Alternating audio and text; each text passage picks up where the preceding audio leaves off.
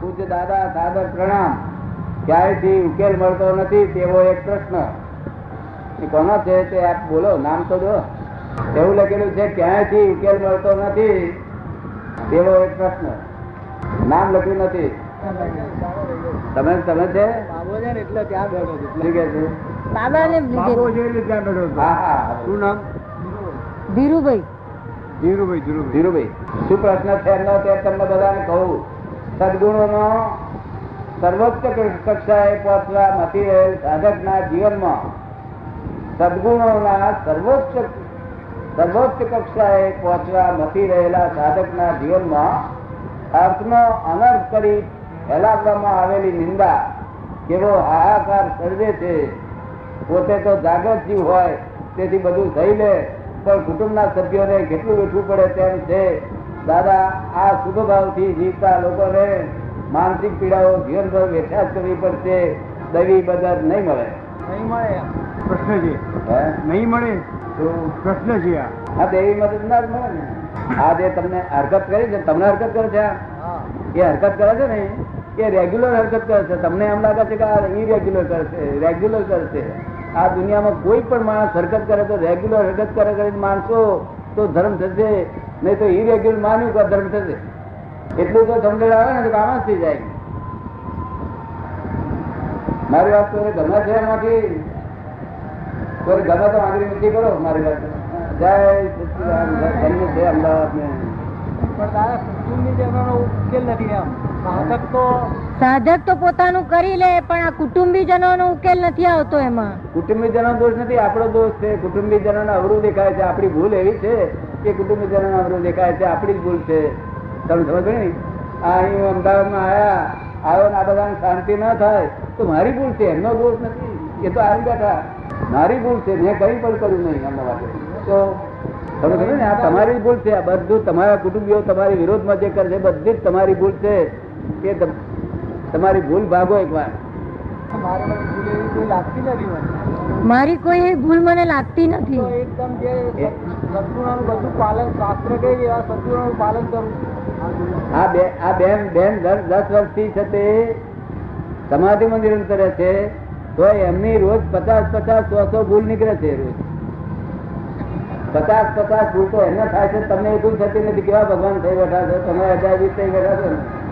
સાધક તરીકે મને જાગૃત જીવ છે એવું લાગે છે કે હું બરોબર જીવું અને નિંદા થાય એની મને ચિંતા નથી. પણ ધારો કે મારી કોઈ નિંદા કરતા જ નથી. એ તમને જાગૃત કરે છે તમારી ભૂલોનો ફળ આપે છે. શું કરે છે?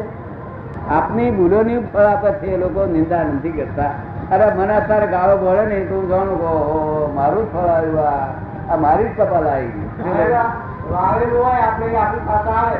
તો એ કેટલા વર્ષો સુધી આવ્યા કરે? હે? આપણે વાયેલું હોય આપણી પાસે આયા કરે પણ એ કેટલા વર્ષો સુધી આયા કરે? જ્યાં સુધી આપણે એ વાયેલું છે તો મોટો આભાર રૂપિયા હોય ને તે કેટલા વાર સુધી ફળ આપ્યા કરે? ખબર કર્યું ને? અને અને ઝાડ ઝાડ રોપી હોય ને તે એક જ સાલ ફળ આપે. તમે આબા રોપીને લાયા છો ને કોઠીઓ કોઠીઓ રોપીને આવ્યા કોઠીઓ તો આવડા આવડા કોઠો પડશે. એનો કોઈ ઉકેલ કરવો હોય નહીં એનો એનો કોઈ ઉકેલ ખરો કે નહીં? મારી પાસે આવજો ખાનગી બતાવી દઈશ ખાનગી બધા બહુ પધલ છે આ તો તમારો ના હું તો ના ખાનગી આવજો મારી પાસે દસ મિનિટમાં બતાવી દઈશ તમને? બીજું કઈ પૂછવું છે? તમારી ભૂલ સમજાશે. ત્યારે આનો ઉકેલ આવશે, નહીં તો ઉકેલ નહીં આવે. તમે અમારી ભૂલ જોશો, તમારો કોઈ દાડો ઉકેલ નહીં આવે. આ જગત અમારી ભૂલો જોવાથી જ બંધાયેલું છે. મને મને જગત આખું નિર્દોષ દેખાય છે. મારું ગજુ કાપે તોય મને એ નિર્દોષ દેખાય. મારું ગજુ કાપે હું જોઉં તોય મને નિર્દોષ દેખાય. મારો દોષ છે. મેં તો અનુકર ના ખબર અને મારું, હું ભાઈ આવ્યો. દોષ જ મારો છે આપ સમજવા ને? હું તમને બતાવી દઈશ, ઘેર આવજો. અને પાર નહીં આવે. જે રસ્તે તમે ચાલ્યા છો એ રસ્તે પાર નહીં આવે. બીજો રસ્તો દેખાય એ શોર્ટકટ છે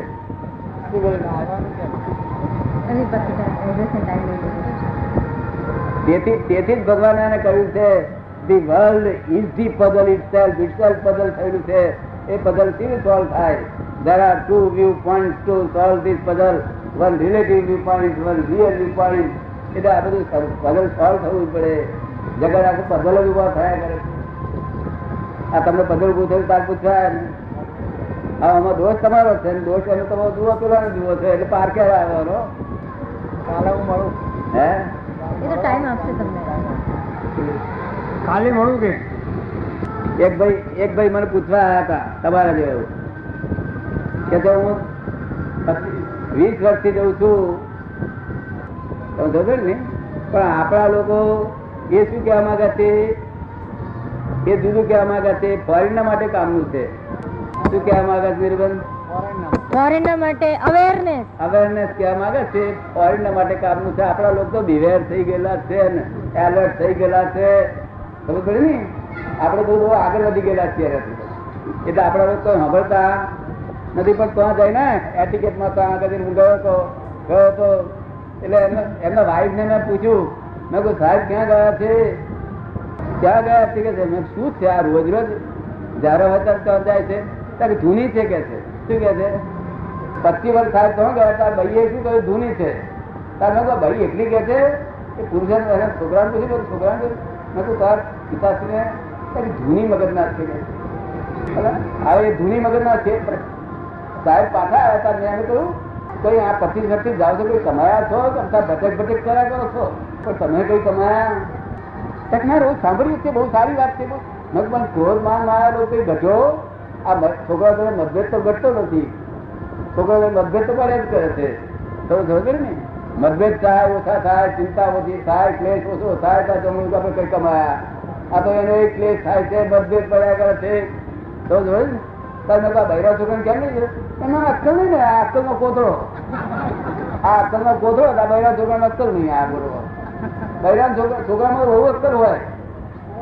છોકરા તો અહીંયા આ ધોરણ આ ધોરણ હોય ને કહે નહીં એથી કારણ કે એનું વાતાવરણની અસર થાય. શું થાય? વાતાવરણની અસર થાય. તમે સમજાય ને વાત? લે બોલો કાગળ છે અહિંસા ધર્મનું મૂળ છે. ડગલે પગલે હિંસા છે તો શું થાય? ખરું છે? આપણું છે? ના ના એક કલાકમાં મોક્ષ રીતે ક્રોધ માન માયાલોભ તો નિવારી શકાય. પંચેન્દ્રિયોના વિષય સી રીતે આ કોનો પ્રશ્ન છે? તમારો છે. મોક્ષ બે પ્રકારનો છે. મોક્ષ બે પ્રકારનો. એક જનક વિદેહી જેવો. જનક વિદેહી ને જે મુક્તિ હતી. જનક વિદેહી નામ સાંભળેલું છે આપણે? ઠીક છે. હા. એમના જેવો એક મોક્ષ. તે એ મોક્ષ કરતા થઈ જાય છે વિદેહી પણ સમજો ને? એક કલાકમાં. અને પેલો મોક્ષ તો જયારે દેહ છૂટે ત્યારે થાય. સમજ ને? એકદમ અહીંયા આગળ દેહ છૂટી જાય. નહીં સંસાર વ્યવહાર બધું ચલાવવાનો વ્યવહાર ચાલે બધું ચાલે. મોક્ષ થયા પછી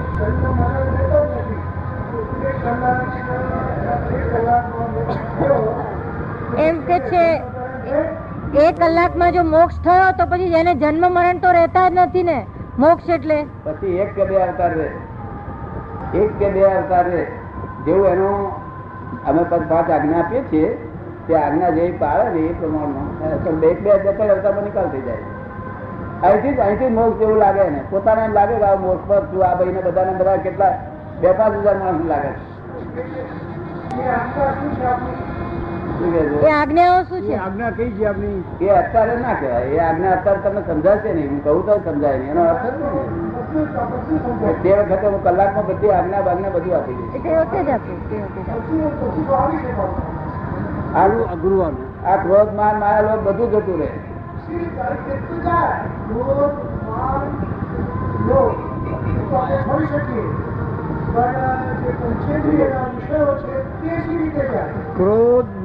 માન લોભ છોડી શકાય પણ વિષયો માયા એ થોડું મુશ્કેલ છે.